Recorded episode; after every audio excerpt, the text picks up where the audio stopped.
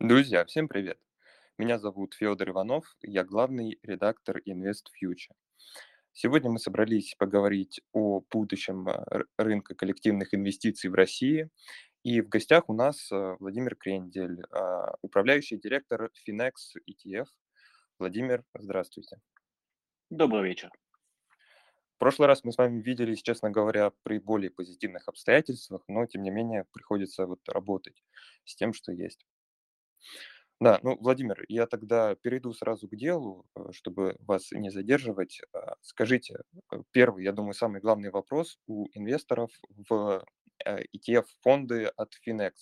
Что случилось с маркетмейкером? Почему настолько сильно отклонилась цена от справедливой стоимости? Ну, почему цена отклонилась, я сейчас могу отка- э, спокойно рассказать. Да, она отклонилась по тому, что когда маркетмейкер не присутствует на торгах, тогда цена идет туда, куда ее направляет э, движение народных масс. В этом плане, если инвесторы продают, то цена уходит ниже справедливой стоимости.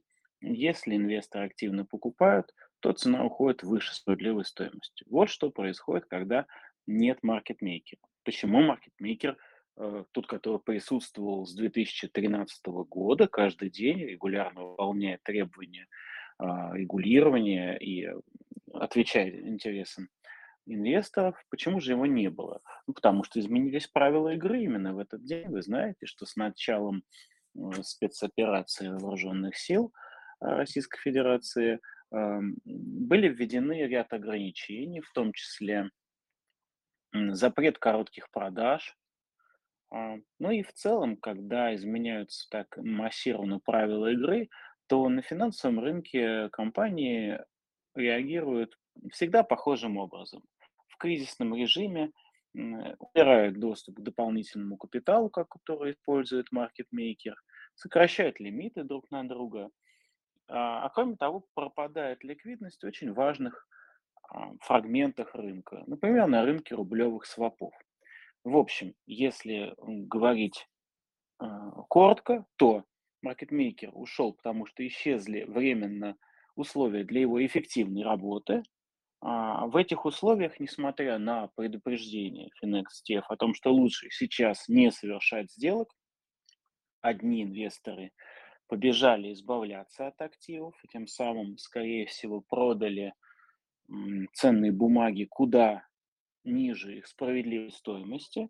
Некоторые инвесторы побежали, наоборот, покупать а, активы, которые, как представлялось, сейчас торгуются значительной скидкой, тем самым могли купить а, некоторые активы дороже, чем на тот момент была справедливая стоимость.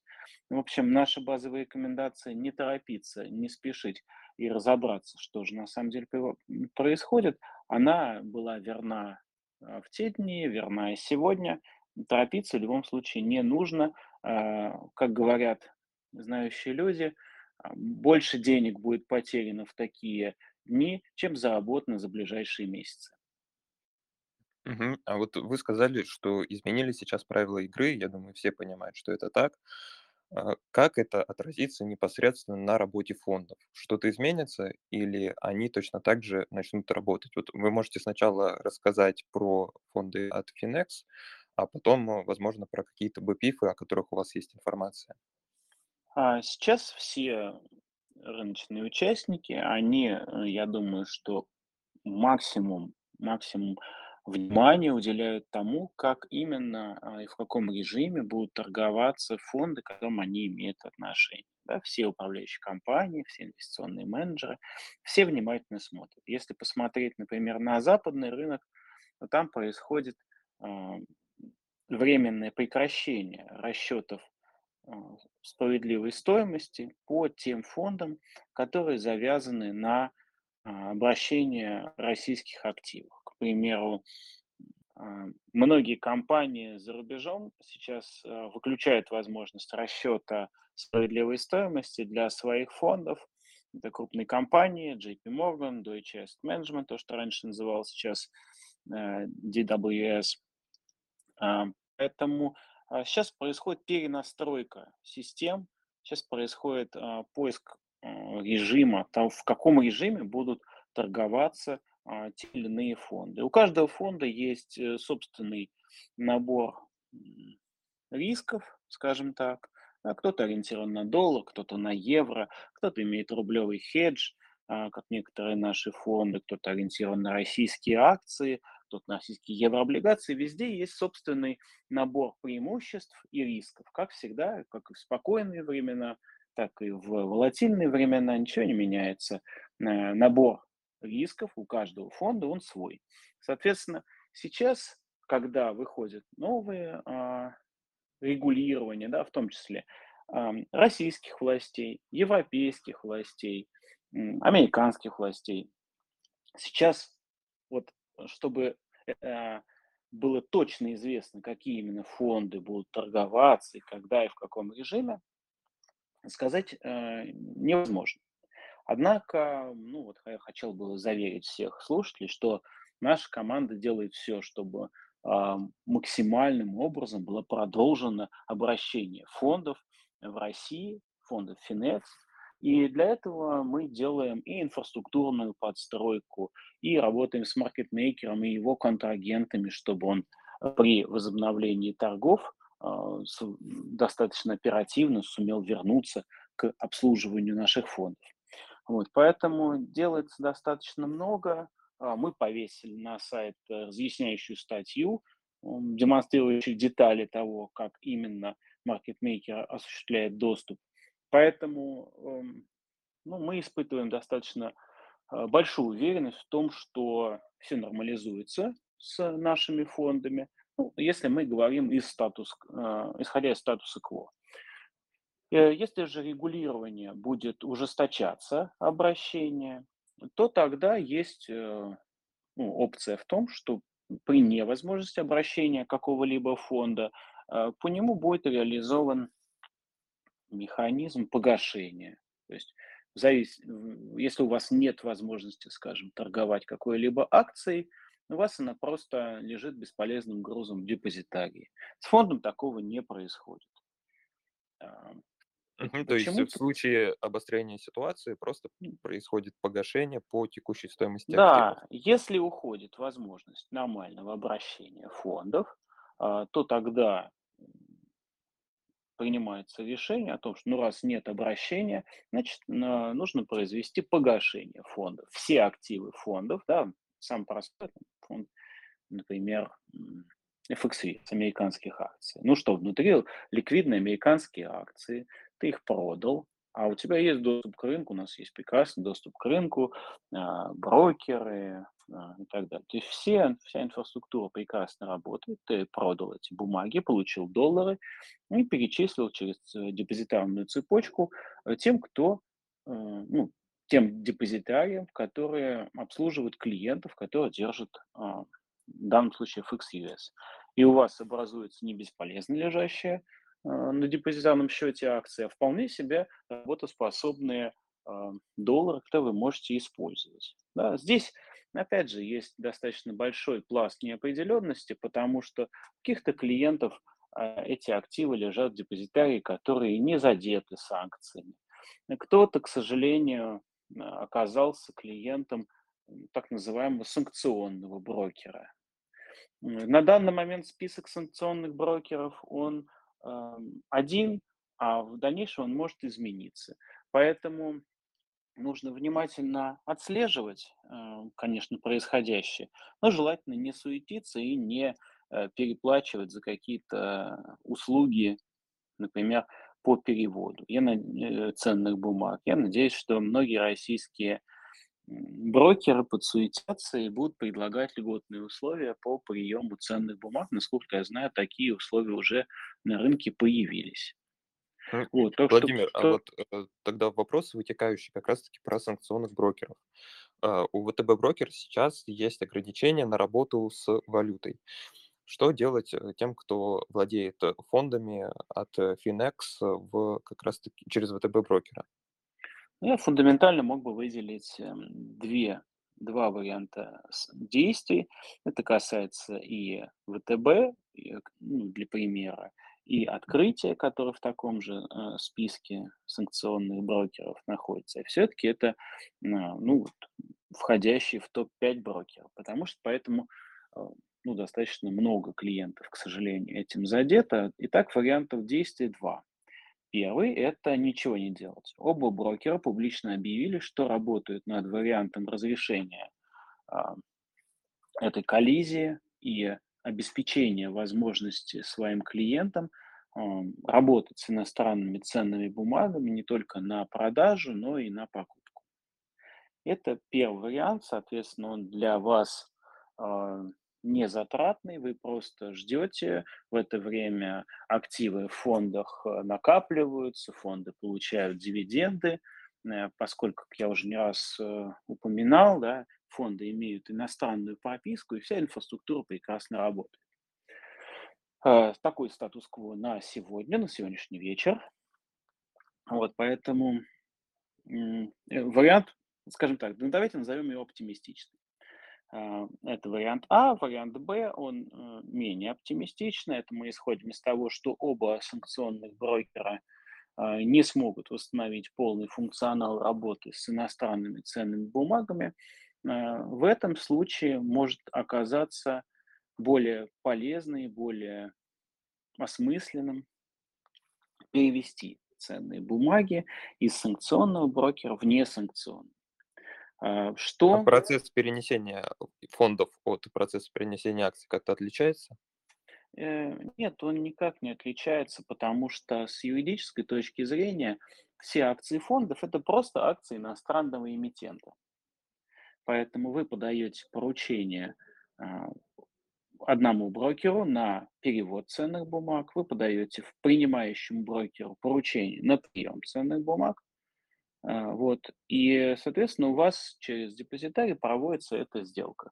В принципе, э, такое вы могли сделать и в спокойные времена, и с акциями российских компаний, с акциями иностранных компаний, находящихся на обслуживании в соответствующем депозитарии. В общем, это довольно-таки рядовая операция, она стоит каких-то денег, как правило, это обслуживание каждого поручения стоит э, несколько сотен э, рублей. Да? То есть это достаточно дорогостоящая процедура для очень маленьких счетов и, и ну, мало стоящая процедура для крупных счетов, да, потому что вы платите не за количество бумаг, а за один айсинг, то есть за одну, за одну бумагу позицию. в целом, uh-huh. да, за одну позицию. Вот. Какие проблемы с этим вариантом? С этим проблемом, ну, затраты я уже упомянул. Ну и второе, риск того, что список санкционных э, брокеров будет расширен. То есть вы перевели к новому брокеру, он тоже попал под санкции, и э, в данном случае ваша операция ну, оказалась малоосмысленной. Поэтому что мы предлагаем базово делать, это не торопиться, глядеться, собрать информацию, поговорить со своим брокером, завести это бесплатный брокерский счет э, в, в устраивающем вам брокере, да, скажем, брокер, у которого есть э, не только удаленное открытие счетов, но и отделение в вашем городе. Сейчас это будет существенно удобнее. Почему? Потому что вот эти операции междепозитарные, их трудно сделать через приложение. Я бы сказал, что в рядом случае это невозможно. А приходится посещать а, отделение работающего брокера. В этом плане вот я бы рекомендовал клиентам, а, я бы рекомендовал инвесторам, нашим уважаемым слушателям все-таки провести вот такую разведывательную работу посмотреть в вашем городе, какие брокеры присутствуют физически, и, соответственно, уже открывать э, счета готовясь к возможному переводу бумаг. Может быть, часть бумаг передвинуть, посмотреть, как это работает. Э, по, например, одному айсину, где у вас есть концентрированная позиция. Ну, вот такие mm-hmm. вот рекомендации. Естественно, в каждом случае эта рекомендация, она должна быть индивидуальной. В этом плане хорошо, если у вас есть возможность посоветоваться с, с каким-либо финансовым советником, который в ваших интересах работает. Почему? Потому что нужно учитывать, какие у вас есть цели, насколько они долгосрочные, эм, э, насколько у вас, э, скажем так, велик портфель и так далее.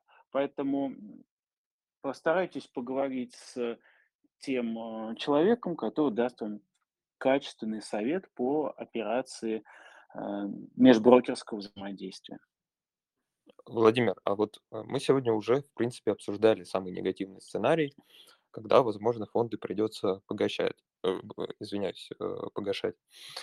А нету мыслей по поводу каких-то альтернативных способов обращения, например, в небиржевом формате? Ну, безусловно, внебиржевой формат– это э, один из возможных таких вариантов развития событий, да, но вряд ли он хорошо подходит для, собственно говоря, биржевых фондов. Да, и вся суть э, ETF в том, что вы даете э, ликвидность на бирже. Да, поэтому, эм, на мой взгляд, трансформация в небиржевой инструмент здесь мало что решает. Вот, тем более, что для того, чтобы обращаться, необходимо выработать какие-либо режимы, когда вы имеете подавать, имеете возможность подавать заявки э, вне биржи на покупку и на продажу. Эм, собственно говоря, это мало решает проблем, потому что те проблемы, которые есть у клиентов санкционных брокеров, они не дают возможность, как сегодня нам э, дал разъяснение ВТБ, работать на вне биржи. Наоборот, биржевое обращение сейчас это, существенно, большая защита для инвестора, потому что все бумаги э, хранятся централизованно. На этих депозитариях, например, на НРД нет никаких санкций на данный момент. И э, я бы сказал, что, например, долларовые бумаги, размещенные в НРД, сейчас защищены лучше, чем те же самые доллары, находящиеся в каком-либо банке. Не могут быть арестованы на кор-счетах, они находятся в НРД, по ним выплачиваются дивиденды, и все внутри фонда реинвестируются. Поэтому, естественно, нам всем бы хотелось как можно более скорого возвращения или приближения к статус-кво, вот. Но мы рассматриваем все варианты и работаем в интересах клиентов, чтобы клиенты максимальным образом были защищены. Мгм. Ну, касаемо всех вариантов, а какие основные перспективы вы выделяете для российского рынка коллективных инвестиций? Ну, здесь еще раз стоит оговориться, что не далее, как несколько рабочих дней назад, да, там в четверг, а, очень резко поменялись правила игры на российском рынке. Мы уже видели а, прекращение подписки погашения во всех фондах санкционных управляющих компаний. А, почему? Да? Потому что санкции препятствуют нормальному функционированию а, фондов, внутри которых иностранные ценные бумаги.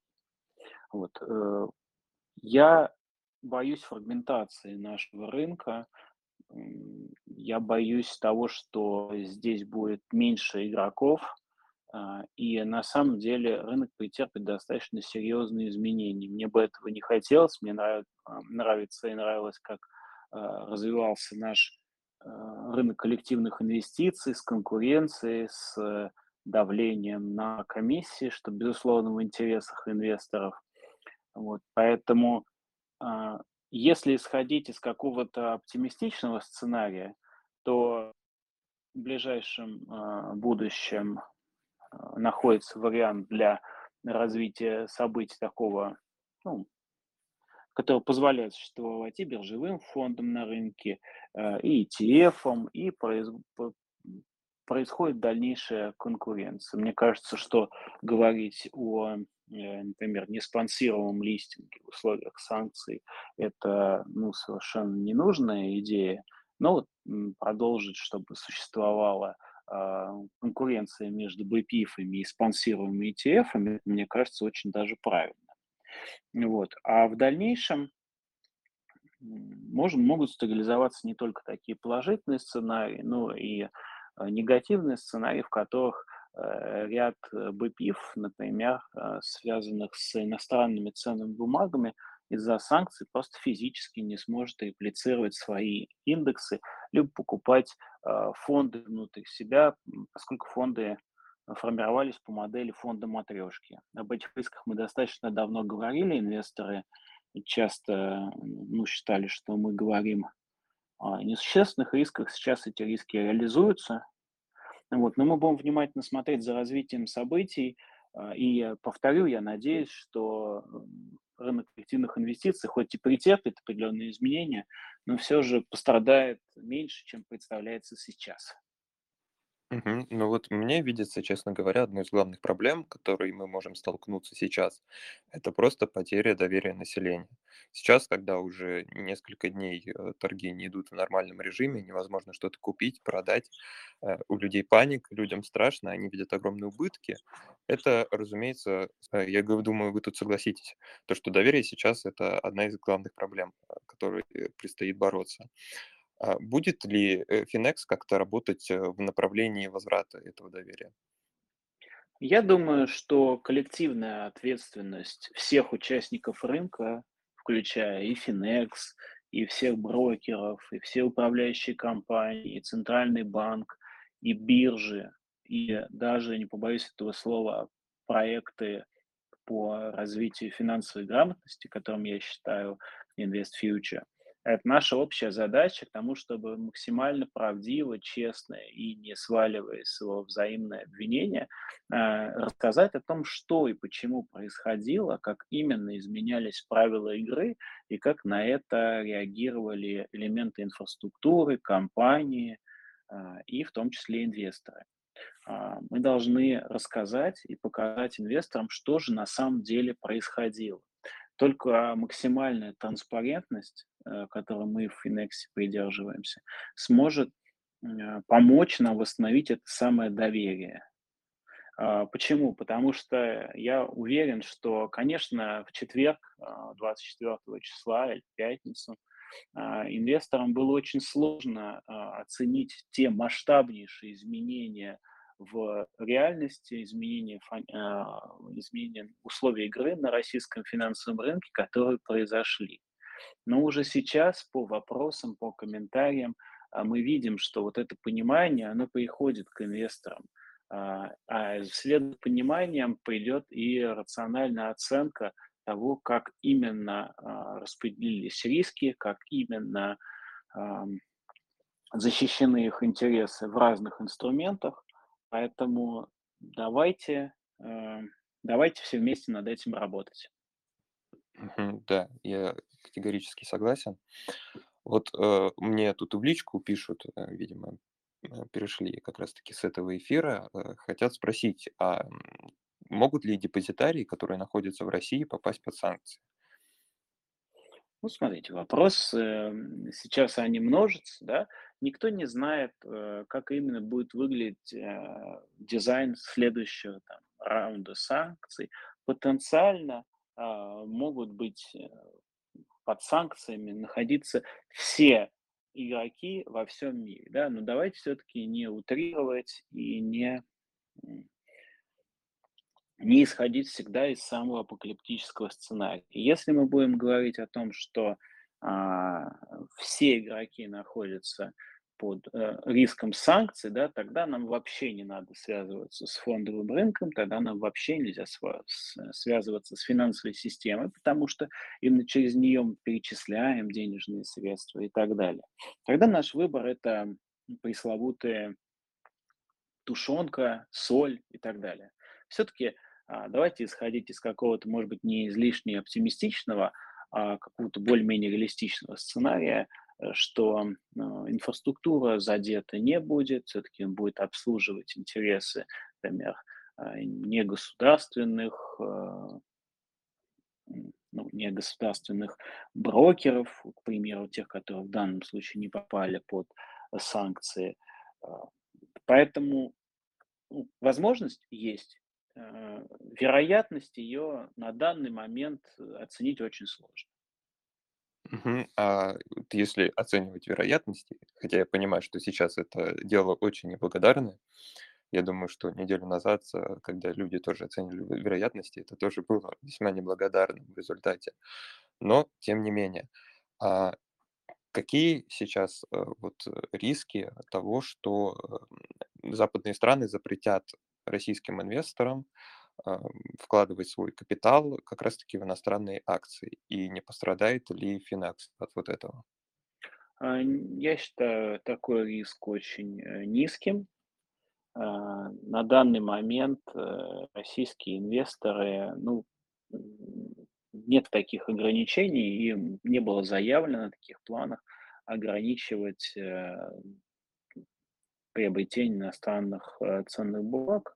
Эм, ну, это просто совершенно не в интересах, э, например, западных стран, и вряд ли они таким образом будут э, сами себя наказывать. Да, все-таки они пытаются воздействовать на, на, в первую очередь, российских игроков и, в первую очередь, крупных игроков и связанных с государством. А Вот, поэтому оцениваю вероятность как низкую. Кроме того, смотрите, на самом деле, когда э, фонды Финекс приобретают иностранные ценные бумаги, например, акции США или акции Германии и так далее, а, все-таки они приобретают, а, что происходит по сути? Ирландский фонд приобретает американские или в нашем примере немецкие ценные бумаги. Да, фонд обращается э, как в России, так и в европейских странах.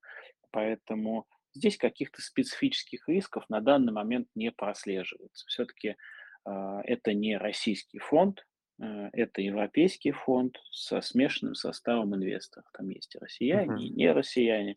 Вот. Поэтому как раз то, что мы говорили, а, европейская инфраструктура, она в значительной степени защищает инвесторов. Э, И когда мы об этом говорили раньше, нам постоянно указывали на то, что это просто ну, некая маркетинговая коммуникация. На самом деле нет. Мы говорим о различии в, э, в различии в регулировании. Да, если э, российским игрокам а, запретят посылать деньги на Запад, да, то есть это одна ситуация. Если российское регулирование это будет вводить, э, э, в данном случае фонды Финекс это иностранные, а, иностранные фонды, ирландские фонды, фонды в, м, с регистрацией в Евросоюзе. Мы считаем, что от такого типа санкций они заизолированы. Опять же, повторяю, а, я могу говорить только о статусе кво, который есть на данный момент. Какой будет следующий дизайн санкций, э, не знает пока никто, потому что, например, даже европейцы сейчас взяли моду сначала заявлять о санкциях где-нибудь в Твиттере, а потом только пытаться а, договориться о дизайне и о вординге, точных, точных словах, которые написаны в санкциях. Поэтому а, поживем, увидим. А, Уже заявлено, что стороны будут какое-то еще время обмениваться санкциями. А, Давайте посмотрим, к чему это все придет, и исходя из этого а, мы сможем, а, как я уже говорил, максимально открыто дать коммуникацию по поводу того, как это влияет на нас. Понятное дело, что мало кто хочет объяснений, мало кто хочет каких-то заверений, да. Что мы можем делать? Мы можем давать максимально четкую, прозрачную оценку, и мы можем эффективно работать над решениями. И вот именно этим наши э, юристы, консультанты, директора и занимаются, я бы сказал, 24 часа в сутки с учетом э, часовых поясов. Вот. Поэтому работа ведется постоянная, и м, пока я бы сказал, что здорово, что наша инфраструктура полностью работает, а,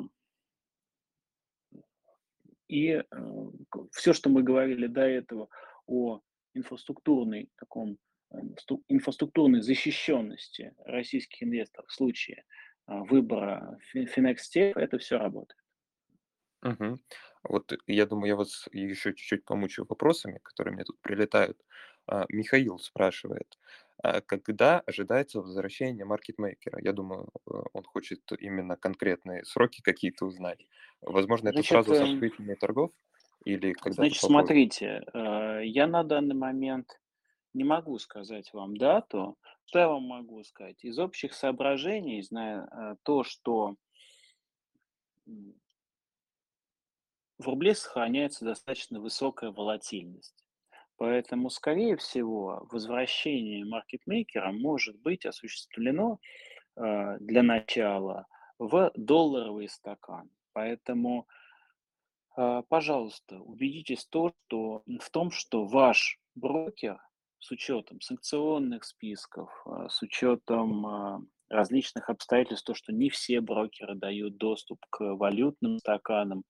Пожалуйста, убедитесь то, чт ам, в том, что вы работаете через брокера, у которого, а, есть эти самые валютные стаканы, они работают и так далее. Такие брокеры на российском рынке есть, а, по-прежнему, и в том числе в несанкционном списке, например, Райффайзен, БКС, Финам.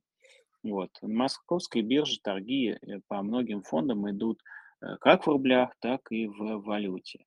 Поэтому я думаю, что вот возвращение маркетмейкера, оно может быть, осуществлено, ну, в первую очередь, в валютных стаканах, чтобы убрать волатильность, э, курса рубля, а в дальнейшем, вернется и в рублевые стаканы. Это пока мое предположение на данный момент.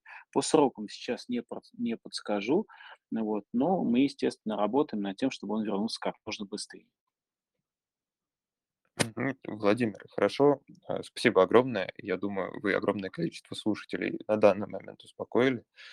Э, я думаю, если будут еще какие-то серьезные изменения, то мы снова вас пригласим и снова побеседуем, чтобы уже узнать какую-то актуальную обстановку. Вот, так что спасибо, что пришли, поделились. Да, Я понимаю, спасибо как сейчас все огромное. тяжело. Спасибо огромное. Мы будем держать, э, связь с вашим проектом. Вам, э, процветания, спокойствия и чтобы инвесторы благодаря вам не теряли доверие к фондовому рынку. Почему? Потому что, понимаете, а, другого варианта в сложившихся обстоятельствах, а, нарастить свой капитал, защитить свое будущее у нас может, а, и не быть. Поэтому давайте использовать все возможности, которые фондовый рынок дает. Нет такой уже ситуации, как, эм, эйфория и ощущение, что акции всегда идут вверх. Да, это всегда было ошибочным, подходом. Поэтому давайте помнить о диверсификации, давайте помнить о защите своего капитала. А для этого, а, нужно разбираться, будем разбираться вместе с. М, спасибо большое. До свидания.